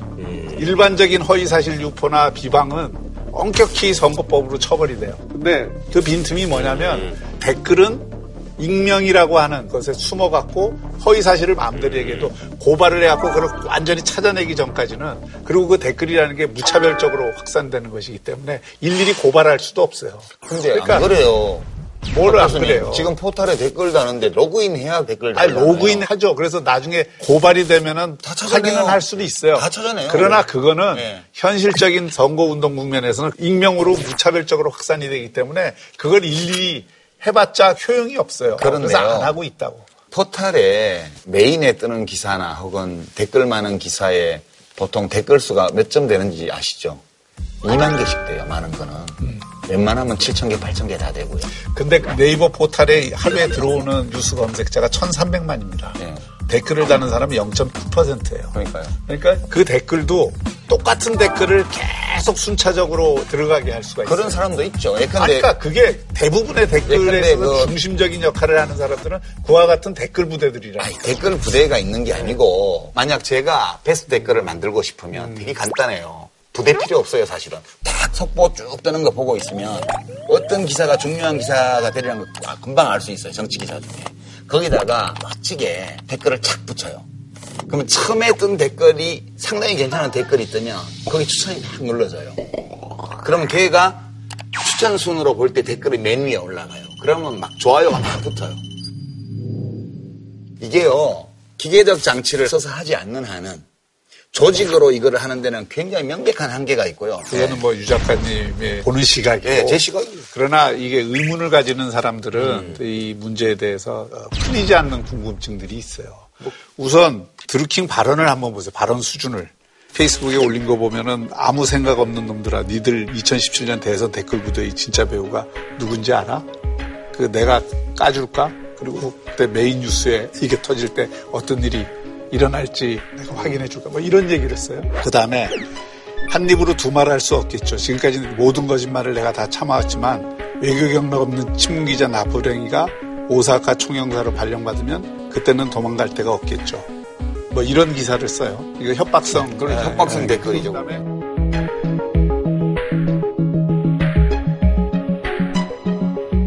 그다음에 안희정 지사가 그 사건 터지기 이미 1월 달에 안 지사를 날리고 말고 그딴 거에 쫄 내가 아니고.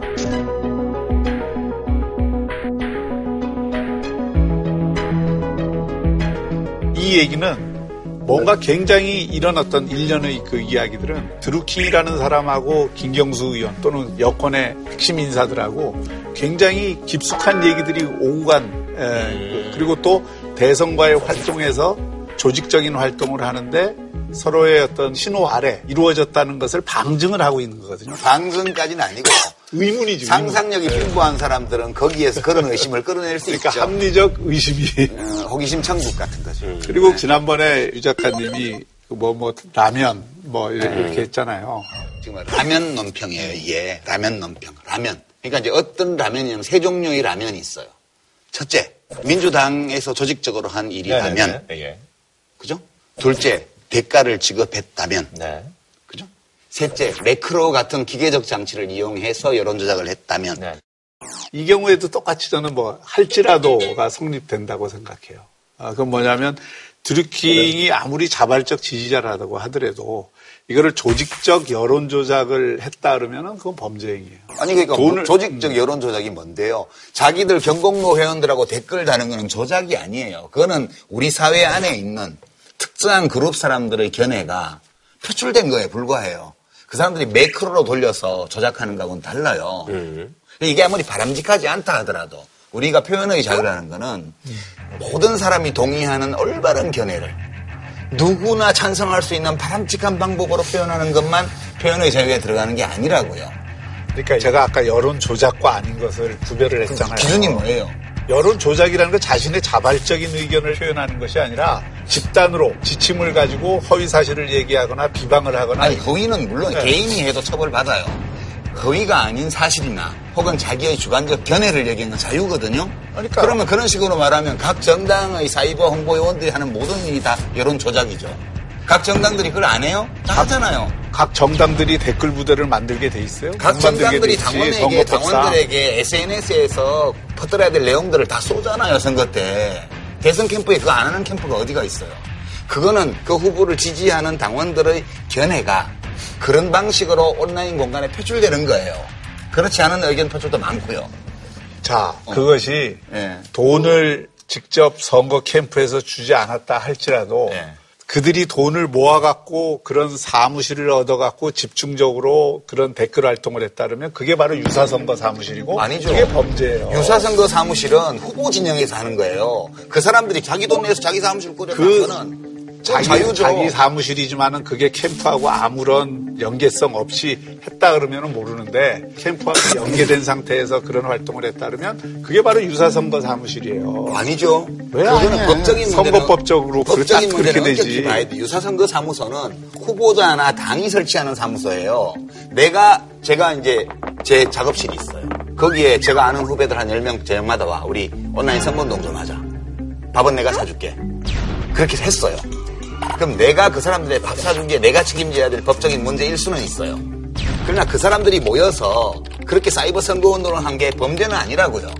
아니 그러면 선량한 시민들도 자기 아무리 좋아하는 후보가 있어도 모여서 못하는 거예요. 그럼 집에서 혼자 하면 합법이고 모여서 하면 자, 불법이에요. 아니, 그러니까 그거는 지금 선거법에 대해서 우리 유 작가님이 너무 관용적으로 해석을 하시는 건데 어느 선거 운동을 하는 데 있어서 유령 사무실을 차려갖고 댓글 작업을 부대를 동원해서 그 사람들이 돈을 받았는지 안 받았는지 모르겠지만 어떤 대가를 지불하고 밥 사주고 그러면서 그걸 하게 했다 그러면 그게 선거법이 안 걸린다 그러면은 그건 대한민국 걸려도. 선거법이 어떻게 지금까지 그 걸려도. 작동을 해요. 걸려도 죄가. 지는 거예요. 박형준 교수님이 출마하셨는데. 아니 그러니까 드루, 좋아해서. 드루킹이 드루킹이 그게 범죄 사실이다 이거예요. 그럼 그 드루킹이 책임지면 돼요. 김경수가 책임져야 될 일이 아니고요. 김경수가 지금 책임지라고 내가 얘기를 하는 거 아니냐. 네네. 아무래도 이제 돈 거래 같은 경우도 사실 드루킹 레인제드 그쪽에 이제 경공모 회원하고 김경수 의원 이제 보좌관하고 이제 돈 거래가 있었는데 그것도 이제 500만 원인데 그것도 이제 나중에 돌려줬다. 이제 그리고 이제 김경수 의원하고 이제 그거는 이제 관련이 없는 거다라고 인터넷 필명 드루킹으로 불리는 김모 씨가 댓글 조작 혐의로 구속되기 전에 더불어민주당 김경수 의원에게 협박성 메시지를 보낸 것으로 확인됐습니다. 김 씨는 김 의원실 보좌관과의 금전 거래 사실을 언급하면서 자신의 인사청탁이 무산된 데 대한 불만을 드러냈다고 합니다. 김 의원은 황당하다, 보좌관에게 사표를 받겠다는 답장을 보냈습니다.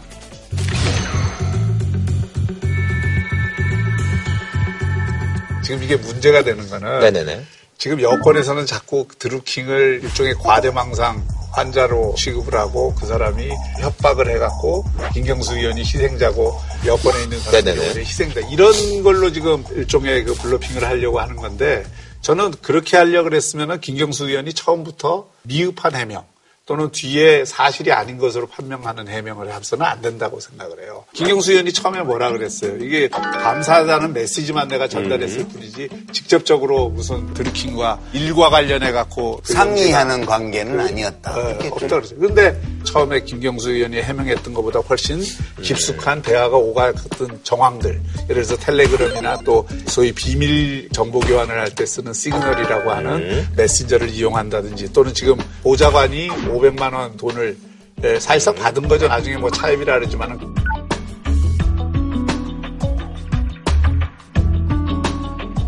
그렇게 차입을 하는 경우가 어디 있어요. 그러니까 이런 여러 가지 정황들이 단순히 그냥 외곽에 있었던 정도 수준이 아니라 문재인 선거 캠프의 굉장히 핵심에 드루킹이 연계가 돼 있고 그 연장선상에서 인사청탁도 했고 그게 안 받아들여지니까 협박도 하고 지금 그런 걸로 지금 드러나고 있잖아요.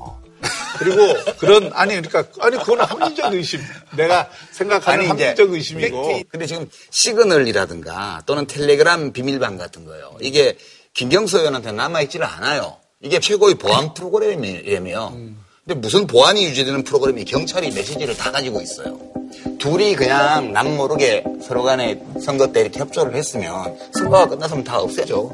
근데 보안 유지가 제일 잘 된다는 시그널에 왔다 갔다 하는 메시지조차 경찰이 다 입수했다는 것은 이 친구들이 어떤 형태로든 이것을 보존해놨다는 뜻이에요.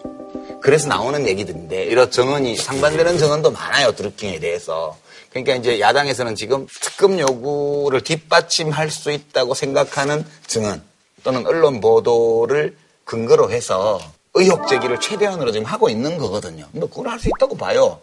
그렇지만 그렇게 제기하는 의혹이 충분한 육하원칙에 따른 사실의 근거를 못 갖고 있기 때문에 여론에 영향을 못 주고 있는 거예요 지금. 그러니까 제가 여론에 영향을 주고 안 주고는 네, 그 다음 문제고 이 문제를 여기서 그냥 대충 봉합을 할 거냐 더 철저히 수사를 할 거냐 이게 지금 중요한 쟁점이잖아요. 수사를 해야죠, 철저히. 그러니까 철저히 수사를 하려고 하는데 경찰이 그동안 수사 를 하면서 진행시켜 온 과정이나 이런 걸 보면 석연치 않은 점들이 너무 많다. 그래서. 한국당에서 이제 서울지방청장을 직무유기 혐의로 이제 검찰에 고발하고 너무 이상하지 네. 않아요? 그러니까 그 경찰이 사람들을 잡았으면 당연히 언론에 이야기를 해야죠. 그걸 꽁꽁 숨기고 있다가 구속해서 기소된 다음에도 감추고 있다가 언론이 나중에 취재해서 한거 아니에요. 그런 다음에 나와갖고 서울 경찰청장이 기자간담회를 하면서 김경수 의원을 자꾸 보호하려고 하는 이야기를 하니까 그리고 그 뒤에 그게 다 사실 아닌 걸로 드러났잖아요. 자기가 보호하려고 했던 것들이. 그러니까 그렇게 되니까 또 사과를 하고. 그러니까 경찰 수사를 못 믿게 하는 환경은 경찰이 만들었다고요. 그 저도 경찰이 네, 뭘 대처를 다 잘했다고 보지는 않아요. 네. 않는데 문제는 이제 경찰에서 하는 여러 가지 정보 제공이 피차간에 다 불만이에요. 지금 김경수 의원은 김경수 의원대로 음. 제대로 조사를 해서 한꺼번에 다 발표를 하지. 경찰 발표 자체가 왔다 갔다 하는 이걸 왜 이렇게 하냐라고 지금 불만이고. 야당은 야당대로 경찰이 지금 뭔가를 은폐하려고 수사도 제대로 안 했고, 어? 그러고 감추고 있다가 김경수 의원한테 유리한 것만 발표한다 이렇게 얘기하지만 또 꼭 그런 것도 아니에요, 지금. 그러니까 이제 지금 이제 수사를 하고 있으니까 검찰에서 지휘를 해서 철저히 수사를 해야죠. 무슨 일이 있었는지. 저는 뭐 그거는 100% 동의하고요. 그래요? 예. 그럼. 근데 이제 다만 제가 좀 아쉬운 거는 유아무개 자택에서 숨쉰 채 발견. 아쉬운 거는 유아무개 자택에서 숨쉰 채 발견. 이런 기사를 방불케 하는 이상한 기사들이 너무 많다는 거예요. 예? 뭐 제목은 막 대단한 것 같은데 읽어보면 다 불확실한 얘기들이 앞뒤도 없고 일부 언론이 쏟아내고 있는 기사를 보면 진짜 안 변하는구나. 노무현 대통령 그렇게 할 때나 이명박 대통령 그렇게 할 때나 뭐 박근혜 대통령 그렇게 할 때나 지금 드루킹 그렇게 할 때나 메커니즘이 똑같아요. 그러니까 저는 뭐 마찬가지예요. 그러니까 그런 면에서 야당도 오래간만에 이슈를 잡았으니까 이걸 가지고 정치적인 공격의 소재로 삼는 거는 나는 뭐 당연하다고 당연하죠. 그리고 예. 또 경찰이 그런 어떤 수사에 있어서 오히려 좀, 어, 살만한 경우 많이 굉장히 있죠. 예. 그 했고 또 뒤늦게 지금 없는 CCTV 그 압수수색하고 뭐 USB도 놓치고 뭐 이렇게 뭐 해갖고 어떤 기자분이 와서 뭐 USB랑 뭐 태블릿 PC랑 누구 건지도 모르는데 다 집어 가 버렸다며요.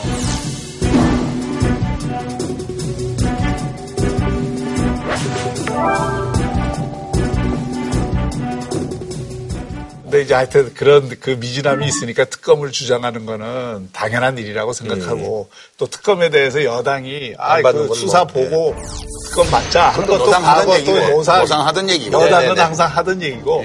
그러니까 이게 이제 쳇바퀴 돌듯이 하는데 차제에 저는 뭐 좀 강조하고 싶은 거는 이게 댓글 문제라는 게 우리나라만 이렇게 심각한 문제거든요. 사실 외국에 댓글이 있지만 이렇게까지는 안 해요. 포탈 시스템이 달라서 그래요. 그래서 그 포탈 시스템의 문제고 사실 이제 그 포털 사이트 N사가 거의 한 70% 정도 하잖아요. 그래서 뭐뭐 N사야 네이버지. 그러니까요. D사, Z사 이럴 거야? 그래서 근본적으로 좀 바뀌어야 된다. 뭐 그 말씀을 하시는 거잖아요. 그렇죠. 멋진 신세계라고 하는 그 올더스 헉슬리가 쓴 거는 사람들이 지금과 같은 포털이나 이런 데서 자기 재미에 빠져갖고 막 거기에 또 도취돼갖고 자기를 잃게 되는 이런 거를 이제 묘사한 책이거든요. 네. 그러니까, 지금 헉슬리의 세계가 된 거예요, 우리가 지금. 그리고 이게 댓글 중독자들이 많아요. 네, 맞아요. 그거는 소위 댓글보다는 댓글을 쓰면서 세디즘적인 충족감을 느끼고 또 댓글을 읽는 사람들은 기사를 먼저 보는 게 아니라 댓글부터 네. 먼저 봐요. 그러니까 댓글이 자꾸 그렇게 여론을 만들어가는 중심에 쓰는 것이거든요. 그러니까 이게 포털 시스템을 이거 중심으로 가지 않도록 하는 전반적인 변화와 혁신이 진짜 필요하다고 보는 거예요. 박 교수님도 포털 뉴스 기사에 댓글 달린 거 보세요? 난 잘 안 봅니다. 사실. 저는 재미삼아 많이 보는데 댓글을 보면서 사람들이 그 포털에 접속해서 머무는 시간이 길어지잖아요. 그걸 가지고 여러 가지 영업을 한단 말이에요. 네이버 첫 화면 뉴스 스탠드 위로 큰 광고가 눈에 띕니다. 사람들이 많이 보는 시간대에는 단가가 3천만 원을 넘습니다. 기사로 들어가면 오른쪽 상단에 배너 광고가 있습니다. 댓글 바로 위에도 광고가 들어갑니다. 네이버의 지난해 매출의 광고와 관련된 부분은 73%입니다. 네이버는 지난해 10월부터 뉴스 광고 수익을 언론사에 돌리고 있다고 해명했습니다. 이 포털 자체가 우리처럼 이렇게 뉴스 편집 하듯이 초기 화면을 편집해서 보여주는 나라가 별로 없어요. 다른 데서는 별로 없지. 자기가 찾고 싶은 걸 맞아요. 자기가 검색해서 자기가 인터페이스를 만들도록 포털이 돼 있는데 우리나라는 한정식이에요. 딱 가면 상이 다 차려져 있는 거야. 거기서 자기 먹고 싶은 거 골라 먹으라. 이게 이렇게 되면서 사실 두 가지 역기능도 있어요. 그러니까 포탈의 힘이 너무 커진다는 거고. 책임을 안 지면서. 그렇죠. 그 다음에 두 번째는 이게 뉴스가 점점 옐로우화돼요. 음. 그 얘기는 뭐냐면 포탈에서 어쨌든 댓글 많이 달리고 기사 클릭 수 높여지려면은 제목을 선정적으로 달아야 돼요. 그러니까 이제 낚시질이라고 그러고요. 네. 이제 제목 장사라고 그러는데 멀쩡한 언론사들도 그런 짓을 많이 해요. 예를 들어 우리 썰전에서 나온 발언도 벌써만 몇 달 전에 뭐 우리들 중에 누가 한 발언을 밑에 내용으로 해서 제목을 아주 그럴듯하게 뽑아가지고 이상하게 그 노출시키는 거 있어요. 좀 안 해줬으면 좋겠는데 그게 다 포탈의 역기능 중에 하나잖아요. 검색 기능이 그렇게 네네네. 되면서 제가 보기엔 제일 바람직한 거는 기사를 클릭하면 그 기사의 언론사의 홈페이지로 연결되어서 거기서 기사를 보고 댓글을 남길 수 있게 그렇게 해주는 게 제일 나은 것 같아요. 네, 그래야지 아니, 그게 일반적으로 지금 대부분의 나라에서 그렇게 하고 있는 거죠. 구글의 시스템이지 그게. 구글은 직접적인 댓글 서비스를 제공하지 않습니다. 댓글을 달려면 해당 언론사 사이트로 가야 하고 이 경우 실명제를 도입한 곳도 있습니다. 아니 근데 그러니까 그러면 포털 내에서는 뭐 자구적으로 뭐 이렇게 좀 움직임이 없어 이제 뭐 어쨌든 간에 정치권이라든지 이런 데서 왜냐하면 그게 다 돈이랑 연결되기 때문에 그건 그런데 포탈에서는. 자발적으로는 예, 안 하죠. 자발적으로는 안 하죠. 입법을 해야 돼요. 왜냐하면 이것도 일종의 자유에 대한 제약이기 때문에 그냥 매크로에 대해서만 한마디 더 하고 싶은데 매크로에 대해서만 한마디 더 하고 싶은데 댓글 좋아요 조작하는데 이렇게 썼거든. 그래서 지금 문제가 된 건데 그러니까 그거 어떻게 보면 이제 포털의 어떤 그 댓글이 이제 문제라는 그 얘기잖아요. 댓글 예. 저게 없었으면 이거를 매크로를 갖다 쓸 일도 없었지. 그러니까 네이버가 나쁜 거지. N사. 농담이에요.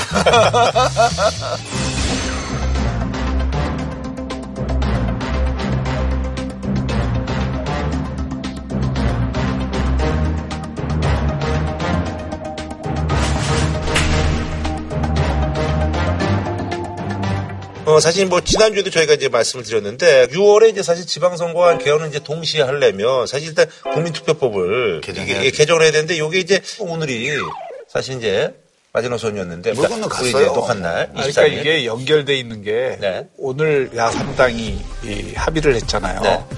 드루킹 특검을 받으면 뭐 이게 국회를 정상화하고 그다음에 남북 정상회담 하는 동안에 정쟁 안 하고 뭐 이런 걸 했으니까 사실 뭐 이게 별거 아니라면 이거 특검 받아 갖고 해결하는 게 정부 여당 입장에서도 제일 확실한 방법이에요 드루킹 문제. 그리고 드루킹 문제 이걸 받으면서 사실 국민투표법 이거 해결해야 되거든. 만약에 뭐 개헌을 진짜 아니 뭐 드루킹 하려면. 특검을 네. 받아줘서 이걸 해준다면 저는 찬성이에요. 근데 네. 그거 받아줘서 이건 안 해줄 것 같아. 왜냐하면 지금 드루킹 문제 가지고 야당이 지금 공세를 하고 있지만 이 문제를 개헌만큼 동등한 비중으로 보지 않아요. 그러니까 청와대 입장은 뭐냐면 여야 합의해오면 청와대는 거부하지 않겠다고 이미 입장이 나온 거기 때문에 더불어민주당이 받냐면 안 받냐 문제만 남은 건데 더불어민주당이 이걸 받아주면 국회는 출석을 하겠지만 국민투표법은 안 해주려고 봐요. 안 해줄 그러니까 거예요. 그거는 이제 여당의 협상력에 달려 있는 거죠. 협상력에 달려 있는 게 아니고 자유한국당이 이 국민투표법을 해줄 마음이 없어요. 그건 뭐 아니, 자유한국당이 없는데 국민투표법을 안 해줄 이유가 뭐가 있어요? 그거 해준다고 개헌되는 것도 아닌데. 그걸 하고 나면 네. 그러면 6월 개헌을 하자고 또 밀어붙인단 말이에요 여당이. 아니, 그게 싫기 때문에 한들 아예 이걸 안 해주면 이건 절차법이기 때문에 국민투표법은 저는 여당이 협상력 발휘하기에 따라서는 얼마든지 그건 할 수 있다. 그래서 협상력으로 문제 풀릴 것 같으면 벌써 풀렸네요.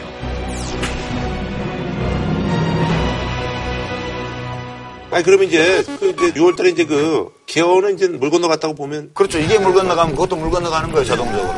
실제로 개헌을 금년 말까지 어떻게 할 거냐. 이 논의는 지금 열려 있는 거잖아요. 그러니까 그걸 풀어야지. 그거 이제 좀 이제 이번 임시국회 끝나면 이제 선거구면 시작되면 어차피 흘러가는 거예요. 무슨 정치판에 지금 의미 어디가 있어요? 연말까지 그건 아무 소용없는 얘기예요. 제가 볼 때는 이제 6월 건너가면 다음 총선 때까지 그냥 뻗치는 거예요. 무슨 연말까지 개헌을 해요? 제가 보기엔 택도 없는 얘기예요. 그거는. 아, 난 지방선거 끝나고 개헌할 기회가 한 번 있다고 생각합니다. 제가 보기에는 20대 국회에서는 어려울 것 같아요. 솔직히. 국민들께 매우 유감스럽고 안타깝다는 말씀을 드립니다. 국회는 대통령이 국민의 뜻을 모아 발의한 헌법 개정안을 단 한 번도 심의조차 하지 않은 채 국민 투표 자체를 할 수 없게 만들었습니다. 기상식이 아무런 고민 없이 그저 되풀이 되고 있는 우리의 정치를 저로서는 이해하기가 참으로 어렵습니다.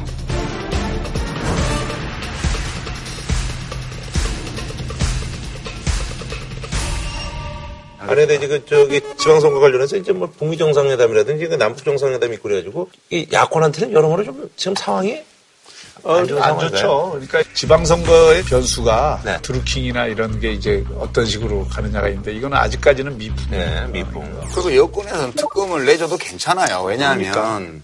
이쪽에서는 지금 남북 정상회담, 북미 정상회담 등등 해갖고 통돼지를 거. 통돼지를 한 마리 삶고 있잖아요. 근데 뭐 저쪽 야당들 다 모여가지고 지금 그것도 중딱밖에 안 되는 조그마한 닭한 마리 삶고 지금 불 피우고 난리가 났잖아. 중딱인지 칠면조인지 그거는 두고 봐야 돼. 보면 몰라. 책 보면 알아야지. 하겠습니다. 뭐한 줄로 평좀 부탁드리겠습니다. 떳떳하면 특검을 받아야. 나 같으면 떳떳하면 특검 받기 싫을 것 같아. 알겠습니다. 예, 저희는 다음에 찾아뵙도록 하겠습니다. 떳떳한데 왜 받아야 돼? 한우 특등심은 명인 등심에서 문화상품권을 진한 국물 설렁탕 도가니탕 전문점 푸주옥 공무원 강의는 에듀피디 정관장이 만든 남자의 홍삼 올칸. 모국어 습득 방식 튼튼 영어. 신선한 초밥 다양한 즐거움 쿠쿠.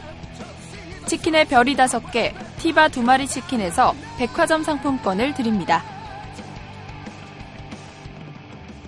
JTBC